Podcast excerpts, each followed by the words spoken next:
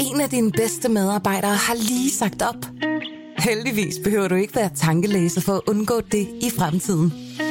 WinningTemp indsamler data gennem hyppige og anonyme medarbejderundersøgelser, så du lettere kan mærke pulsen på dine medarbejdere og støtte der, hvor der er behov. Kunder som Alfa Laval, Orkla og Volvo bruger allerede WinningTemp og ser, at det øger trivsel, reducerer turnover og hjælper med at fastholde talenter.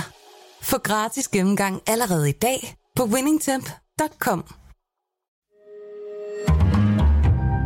Berlingske.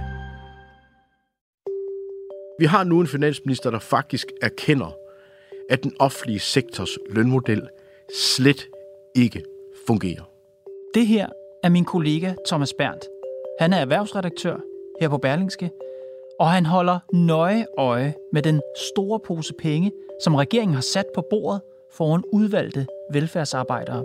Og derfor afsætter vi fra regeringens side nu 3 milliarder kroner til at give et øh, lønløft. Regeringen vifter med pengeposen, men kræver naturligvis noget til gengæld. Da finansminister Nikolaj Vammen indkaldte til trepartsforhandlinger, havde han syv krav, eller såkaldte målsætninger, med, som arbejdstagerne skal acceptere, hvis de vil stige løn. Regeringen vil gå ind i trepartsforhandlingerne med syv målsætninger. Og det er blandt de målsætninger, at Thomas Berndt ser finansministeren erkende, at den offentlige sektors lønmodel slet ikke fungerer, at den danske model har ramt muren, og at det er de offentlige fagforeninger, der bærer hovedansvaret. Hvordan ser han det? Det taler jeg med Thomas Berndt om i dag. Velkommen i Pilestræde.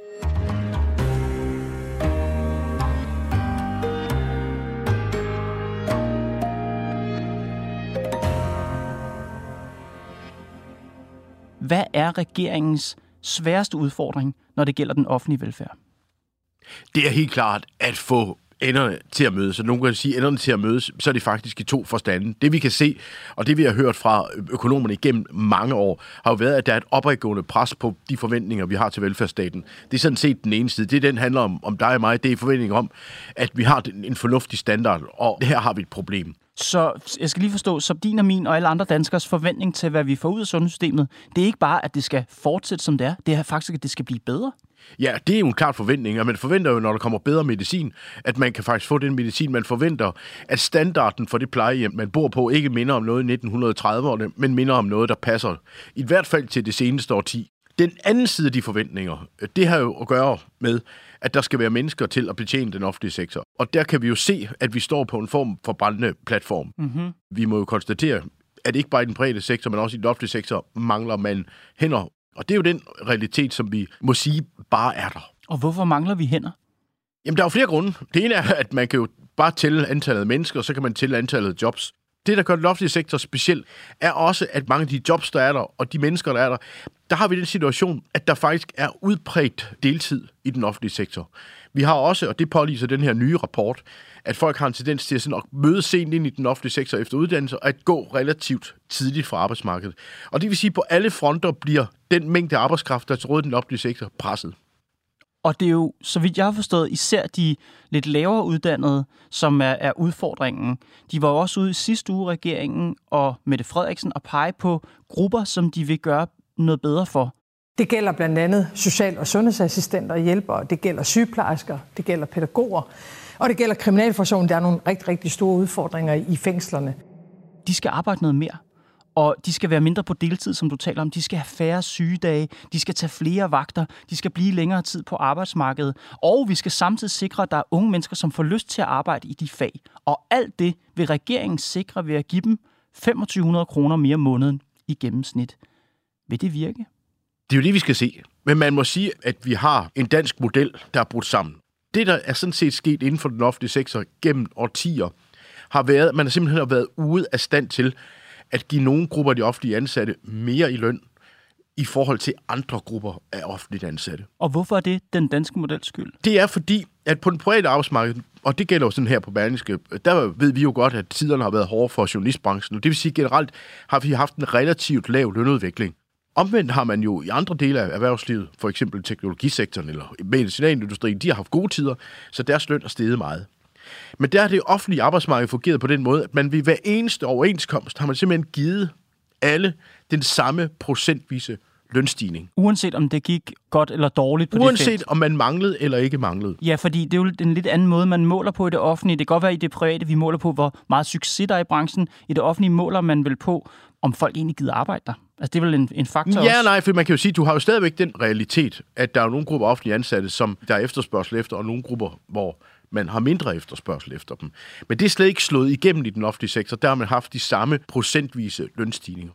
Og det er derfor, jeg egentlig synes på mange måder, det der er tragisk i den ballade, vi har haft nu, er jo faktisk, at nu hvor vi står og mangler eksempelvis sociohjælpere og sygeplejersker, kunne man jo godt have haft, at lønstigningerne i en årrække var løbet foran for de grupper. Mm-hmm. Og så måske bagud for skolelærer, gymnasielærer og andre grupper. Og grunden til, du siger, at den danske model er gået i stykker eller, eller ramt en mur, det er altså, at alle de offentlige grupper har fået den samme lønstigning. Altså er det fagbevægelsens skyld?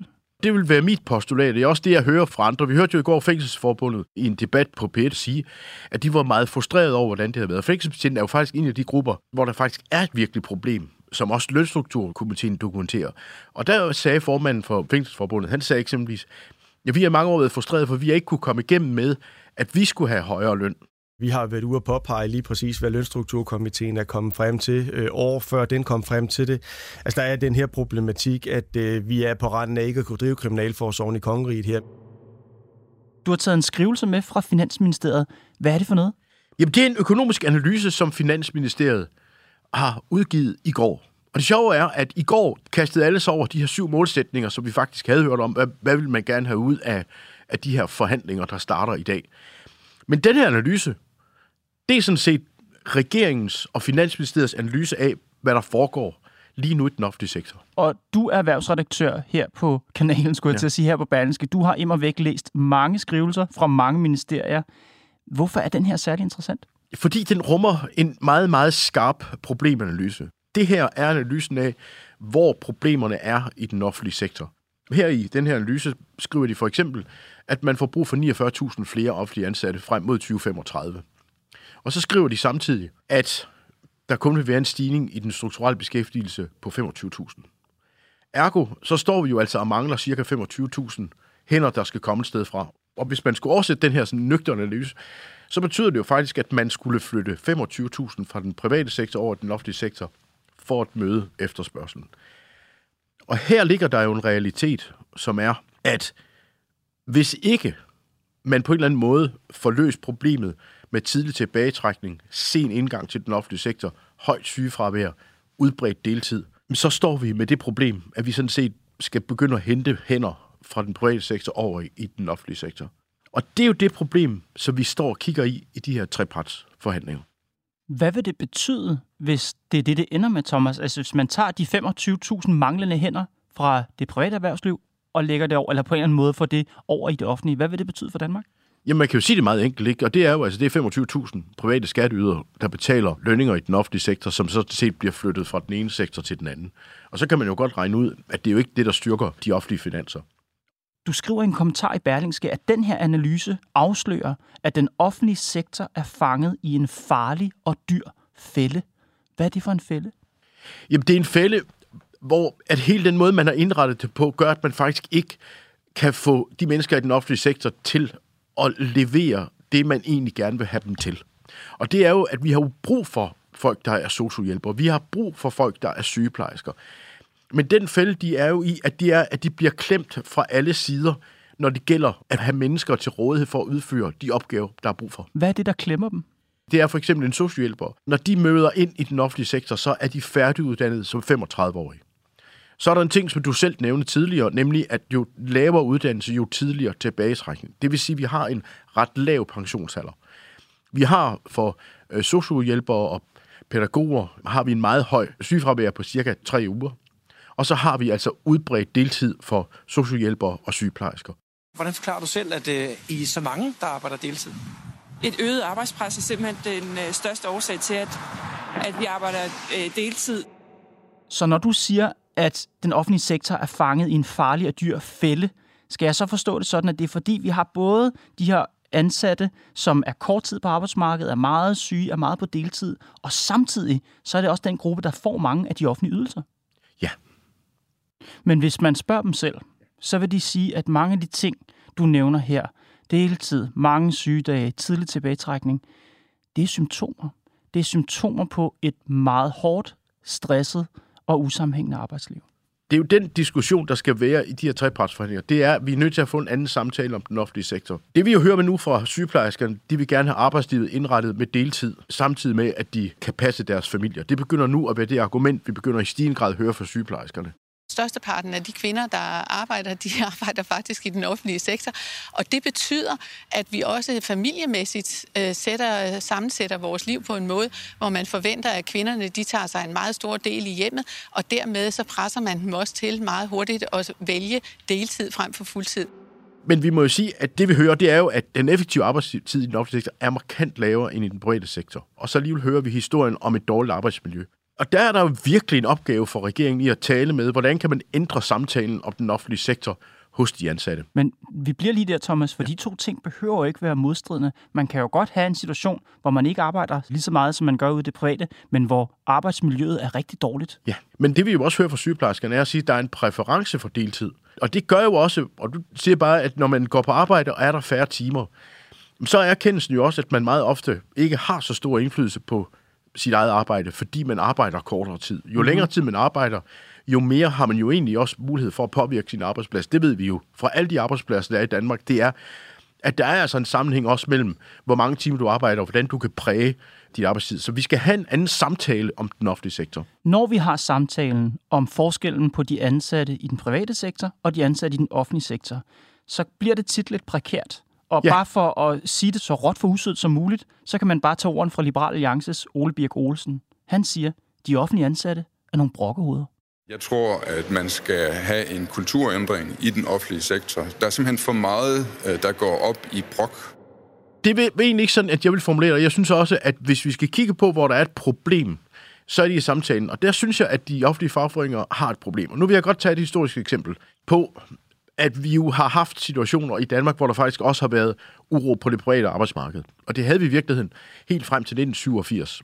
Og der lavede fagforeningerne og regeringen i en trepartsforløb en erklæring, der hed fælleserklæringen. Og det er en af de mest vigtige erklæringer, fordi der påtog fagforeningerne sig et medansvar for konkurrenceevnen i Danmark. Og i korte træk, hvad stod der i den fælles Jamen, Der stod, at øh, fagforeningerne fremover ved øh, lønforhandlinger ville tage et medansvar for konkurrenceevnen. Det vil sige i virkeligheden, at de ville være ansvarlige, når de forhandlede løn.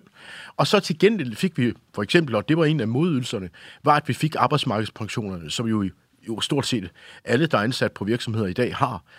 Så det her var i virkeligheden noget, der både sikrede opsparing, men det var det her medansvar mm-hmm. for økonomien, som fagforeningerne påtog sig. Og det, den form for ansvar, det har de offentlige fagforeninger ikke taget i forhold til velfærdsstaten? Det mener jeg ikke, de har. Vi har altså for mange grupper sen indgang til den offentlige sektor for uddannelse. Vi har et meget højt sygefravær, vi har meget udbredt deltid og meget tidlig tilbagetrækning. Og det er jo faktorer, som virkelig presser velfærdsstaten. Og når det gælder så den her løndebat, så er det jo lige præcis her, at der, hvor de ikke har vist ansvar, mm-hmm. er jo, at når vi kigger på lønudviklingen, så er der ingen lønspring. Det vil sige, at alle stiger altid det samme. Og det vil sige, så fastholder man jo mennesker på en lav løn, og folk på en høj løn fastholder med lønnen. Der er ingen dynamik. Jeg kender flere sygeplejersker og læger. Min storebror sociostent. Jeg tror, mange af dem, der hører dig snakke nu, de vil være rasende. De vil sige, Thomas Berndt, du misforstår det her. Hvis der er nogen, der tager ansvar for den her velfærdsstat, så er det kraftedet med os. Det er os, der står ude på den brændende platform. Det er os, der løser problemerne i et enormt dårligt arbejdsmiljø. Det er os, der sørger for vores syge og ældre osv. osv. Altså, de vil blive ved på den måde. De vil føle sig nærmest krænket over, at du siger, at de ikke har taget ansvar. Nu siger jeg jo sådan set ikke, at de ikke har taget ansvar, at de ikke har passet deres arbejde. Jeg siger, at jeg synes, at deres fagforeninger i høj grad har talt deres arbejdsplads ned. Vi har alle, og det har jeg også, min mor var i øvrigt selv socialrådgiver, jeg har fulgt det arbejde i min opvækst. Jeg har sådan set ikke noget problem eller nogen kritik af de offentlige ansatte. Jeg har problem med nogle strukturer, og jeg har et problem med, at de offentlige fagforeninger i mange år kun har været rejst i en negativ fortælling om den offentlige sektor. Thomas, den fælde, du beskrev for lidt siden, ansatte, som er kort tid på arbejdsmarkedet, er meget syge, er meget på deltid. Hvad vil regeringen gøre for at komme ud af den? Det er der, jeg synes, dels lønudspillet, men også den her økonomiske analyse er klar. I min bog, så siger regeringen, nu kommer vi nogle penge, Jeg synes, den fortolkning af de penge kræver en lille uddybning. Mm-hmm. Et. For det første, det virker som om, at den, i den offentlige sektor har man ikke helt forstået, at man faktisk alle får lønstigninger, og de får nogle lidt parallelle lønstigninger, som i den private sektor. De penge, de 3 milliarder, der er lagt ud fra regeringens side, 6 milliarder i alt, fordi man tager de skatten fra, så bliver det til 3, mm-hmm. er jo penge, som kommer oven i, at man allerede har fået penge. Nu hører vi fra forskellige fagforeninger, de er meget vrede over, at nogen bliver overset. Men vi skal huske på, lidt ligesom i den private sektor, handler det her om, at alle får, men nogen vil få lidt mere. Mm-hmm. Og det er sådan lidt overset i diskussionen. Hvis jeg skal sådan sige, hvor jeg har ændret synspunkt, jeg mener grundlæggende stadigvæk, at det regeringen gør med at bruge skatteydernes penge, eller bede skatteyderne betale to gange, er forkert. Og hjælp lige folk. Hvad mener du med, at skatteyderen betaler to gange? Fordi først har skatteyderen jo betalt for de lønstigninger, der er kommet helt automatisk via den såkaldte reguleringsordning, ja. der sikrer, at offentlige lønninger følger med de private. Et. Herover lægger man så 6 milliarder, 3 milliarder efter skat, som jo er penge, man lægger oveni. Men skatteyderne har jo faktisk sørget for, at lønudviklingen i den offentlige sektor er fuldt med mm-hmm. den private. Mm-hmm. Og derfor hører vi jo fra både forskere og sådan set internt i fagbevægelsen, altså også en erkendelse af, at det, man jo gør her, det er jo, at man i princippet på nogle områder gør den offentlige sektor lønførende. Og der var en af de vigtigste budskaber fra lønstrukturkomiteen, der jo var i foråret, var jo, at man skulle sørge for, at den offentlige lønudvikling lå inden for det, der var råd til i den private sektor. Og det bryder man med de 3 milliarder. Og bare så folk får skat ud i pap, Thomas. Hvorfor er det farligt eller problematisk, hvis det offentlige bliver lønførende på nogle områder? Fordi det betyder jo i princippet, at det bliver den offentlige sektor, der byder lønningerne op, og så kan man jo begynde at tænke sig, at man så i virkeligheden jo øger inflationen. Den offentlige sektor konkurrerer dermed også om arbejdskraften, og så trækker man arbejdskraft fra den private sektor over i den offentlige. Og derfor har vi jo faktisk haft en model, der var fornuftig, men dyr. Mm-hmm. Men den her idé, med at løse problemerne i nogle faggrupper, nogle af de her velfærdsfaggrupper, øh, som immer væk har det trængt. Ideen med at løse det med en stor pose penge er jo sådan set ikke ny. Den kom allerede i regeringsgrundlaget. Der stod det klart, at man ville lave lønstigninger. Det nye er vel, og ret mig hvis jeg tager fejl, det eneste nye er vel, at Mette Frederiksen peger specifikt på nogle faggrupper, og de peger specifikt på en cirka lønstigning, de kan forvente. Ja, og det er her, hvor vi skal koble lønudspillet med det, jeg vil kalde problemanalysen i det, der kom fra Finansministeriet. Jeg synes, det er en meget overbevisende problemanalyse, de kommer med. Og den problemanalyse, de kommer med, er jo det, vi faktisk hører fra regeringen. De siger, dem, der skal have penge, skal være villige til at fire på det, der i virkeligheden gør, at der er for få mennesker, der arbejder nok i den offentlige sektor. Mm-hmm. Det er jo derfor, at der er en meget direkte kobling mellem pengene og det, der er problemanalysen, nemlig for højt sygefravær, for mange på deltid, for tidlig tilbagetrækning, for sen indgang for mange grupper. Og der siger regeringen, vi skal simpelthen have skubbet den firkant, gjort den firkant større. Derfor er det vigtigt at sige, at vi har brug for at tage nogle initiativer, der kan være med til at sikre, at vi bliver bedre til at få fat i dygtige medarbejdere og holde fast ved dygtige medarbejdere. Og selvom du i udgangspunktet ikke bryder dig om, at regeringen kommer med den her ekstra pose penge, som du siger, at skatteyderne skal betale to gange, selvom du ikke i udgangspunktet bryder dig om det, så fornemmer jeg, at lige den her situation, der er du egentlig okay med det, eller hvad? Jeg er faktisk okay med, at man har en virkelig stærk problemanalyse, hvor man er bevidst om, hvilke problemer man skal løse i den offentlige sektor. Det har vi faktisk ikke haft i ret lang tid. Men synes du, at regeringens løsning også er fornuftig? Jeg synes, det at skatteyderen betaler to gange, synes jeg er en fejl. Så vil jeg så sige, hvis jeg skal tage et forbehold for det, og det vil være, at man jo så faktisk har sagt, at pengene skal findes ved besparelser andre steder i den offentlige sektor. Mm-hmm. For ellers ville det jo ende med, at skatteyderne betalte i princippet tre gange. At man først betalte de lønstigninger, der kom via de private.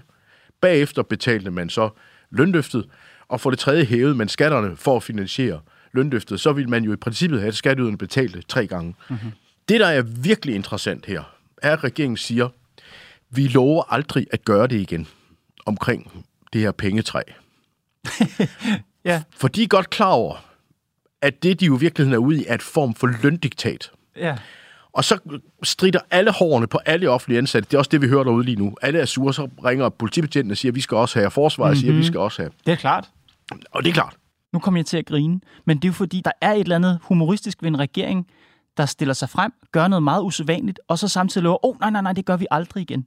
Det får du næsten til at lyde som om, at det, man gør, ikke er særlig smart. Det lyder som et barn, der har taget kagedåsen. Ja, eller kørt ind i en anden bil og siger, jeg lover aldrig at køre ind i den bil igen. Det her er så delikat, at hvis regeringen sagde, det her gør vi også om et år, så vil vi virkelig have et problem. Fordi for Morten Skov, den nye FH-formanden, at holde bukserne sammen på den her. Et, hans problem er, at han i dag efter fusionen af de gamle offentlige fagforeninger og de private, altså, hans bukser kan altså revne her. Han skal jo gå ind i de her trepartsforhandlinger og sørge for, at pengene bliver fordelt fornuftigt. Samtidig må man jo konstatere, sådan den helt korte analyse, er jo, at det faktisk er hans private medlemmer, altså dem, der er privatansatte, der skal betale de 3 milliarder. Den iskolde realitet mm-hmm. er, at der bliver altså taget penge eller offentlig service. Og hans medlem over i Dansk Metal? Ja, og selvfølgelig er det jo også noget, som fagbevægelsen selv må se ind i. Punkt to, så skal han jo, det er sådan der, den ene buks kan revne, og den anden buks kan revne i, at han skal få de offentlige fagforeninger til ikke at hade hinanden og gå i krig med hinanden. Og det er der jo allerede tegn på. Altså, politibetjenten er ikke glade. Der er mange grupper ofte siger, vi vil også have de penge. Og det er der, hvor jeg egentlig ser fagbevægelsens pædagogiske problem er, at de, det er som om, at man i den offentlige sektor siger, vi stiger jo ikke løn. Men vi er simpelthen nødt til at insistere på, at det der altså virkeligheden er, at man faktisk procentvis har stort set de samme lønstigninger som i den private sektor. Alle har fået. Nu er der nogen, der får lidt mere, og det er måske det, man skal vende til i den offentlige sektor. Det er, der er grupper i den offentlige sektor, der skal stige mere i løn end andre i procent. Regeringen gør det jo ikke for ingenting. De vil selvfølgelig have noget igen fra arbejdstagerne. Og når finansminister Nikolaj Vammen han går ind til trepartsforhandlingerne, så har han syv målsætninger med i mappen. Hvad vil han have? Men han vil have de modydelser, der hedder, at han vil have flere skal på fuld tid. Han vil i virkeligheden også gerne have, at folk bliver længere. Han vil gerne arbejde med, hvem man får ind i den offentlige sektor, og hvordan de er klædt på. Han vil sikkert også gerne øh, drømme om at få blødt op på nogle faggrænser.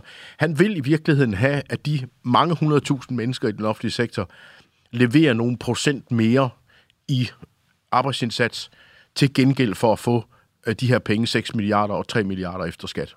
Vi vil se nogle lønløft, og vi vil også se, at der skal gives nogle øh, ting tilbage til os som, som fællesskab. Og hvordan det præcis kommer til at ende, det ved vi, når vi har forhandlet færdigt med, med arbejdsmarkedsparter. Og af de syv målsætninger, nu var du lidt inde på det her, af de syv målsætninger, der skriver du i din kommentar, at der er særlig en, som er helt afgørende for velfærdsstatens fremtid. Det er målsætning nummer 6, der hedder understøtte dynamiske og fleksible lønstrukturer. Hvorfor er det punkt utrolig vigtigt? For mig er det punkt det er helt afgørende. Alt det andet, det er målsætninger, og så kan man give lidt, og så kan man gå ud og sige, vi klarede den. Men vi har nu en finansminister, der faktisk erkender, at den offentlige sektors lønmodel slet ikke fungerer. Og han siger, at den offentlige lønmodel fremover skal fungere mere fleksibelt og dynamisk. Jeg ved ikke, om det er lige de ord, han bruger, men det er meningen med dem. Altså, at man kan forhandle forskellig løn ja. for forskellige fag, ja. men også inden for det enkelte fag på forskellige arbejdspladser? Ja. Helt ned på helt lokalt? Ja. Masser af det, man kalder lokal løndannelse. For eksempel. Skal der noget mere ja. Og når Nikolaj Vammen siger det, ja. så er det ikke kun for den pose med de 3 milliarder i, så er det for al fremtiden, han gerne vil have det. Ja, og det er den virkelighed, de offentlige fagforeninger skal vende sig til. Og det er også det, der er virkelig påfældende. Tænk, at vi i Danmark har fagforeninger, meget høj organisationsgrad, med meget stor magt i den offentlige sektor, som aldrig nogensinde har ville tage et indbyrdes opgør om fordeling af lønsækken. Hvorfor vil de ikke det, tror du? Det er jo fordi, sygeplejerskerne har jo ikke ville tage opgøret med lægerne om, at vi, eller lægerne for den skal skyld med G, om at de i år skulle have 3% og lægerne 1%. Alle har altid fået de samme procentvise lønstigninger. Og når man tænker over det, ja. er det jo, også når man kigger på den private sektor, jo helt, ja, jeg var lige ved at sige vanvittigt, men det er virkelig bekymrende, fordi man jo dermed faktisk bare har fastlåst en betonstruktur for løndannelsen i den offentlige sektor. Men redningen, hører jeg fra dig og fra Nikolaj Vamme egentlig også, det er, at vi skal tænke mindre solidarisk. Vi skal tænke mindre solidarisk i den offentlige del af fagbevægelsen. Hvis vi, nu tager jeg bare journalistlønningerne, hvis vi i en årrække, fordi det går dårligt i mediebranchen, skal have 1% lønstigning, og folk i IT-sektoren 4%, det er jo ikke noget med solidaritet. Det har jo bare noget at gøre med, at man i den ene sektor, der har man bedre produktivitet, man har mere fremgang. Vi har jo aldrig diskuteret i den private sektor, at det var usolidarisk, at man kunne få 4% i IT-branchen og 1% hos journalisterne. Det handler jo om på lang sigt noget med realløn, og så handler det om at få folk til at flytte. Og det vi jo gerne har vildt i den offentlige sektor, var faktisk jo at flytte folk Ja. fra dele af den offentlige sektor, hvor der ikke var brug for folk, over til dele, hvor der var folk. Thomas, tak fordi du kom ind og gav os noget indblik i udfordringerne og regeringens måde at forsøge at løse dem på. Om få dage, der skal jeg tale med en central socialdemokratisk minister om det her. Hvad synes du, jeg skal spørge ministeren om? For mig vil det store spørgsmål vil være det her med, om de faktisk mener det her med, at de vil ændre lønstrukturen i den offentlige sektor. Det vil være det ene spørgsmål. Det andet spørgsmål, jeg vil stille, det er i virkeligheden jo også det her med, om man kan få fagbevægelsen, de offentlige fagforeninger til at tage et medansvar for at ændre samtalen om den offentlige sektor. For mig er de to ting det er helt afgørende, hvis der skal komme noget godt ud af den her pose penge på 6 milliarder. Det var Pilestrædet for i dag. Hvis du er interesseret i at læse flere af Thomas Berns analyser og kommentarer, så gå ind på berlingske.dk. Du kan selvfølgelig også finde dem i avisen. Pilestrædet er slut for i dag. Holdet bag er som altid Thomas Arndt, Mads Klint, Bo Lange, Karoline Nord og mig, Kåre Svejstrup. Vi er tilbage på mandag.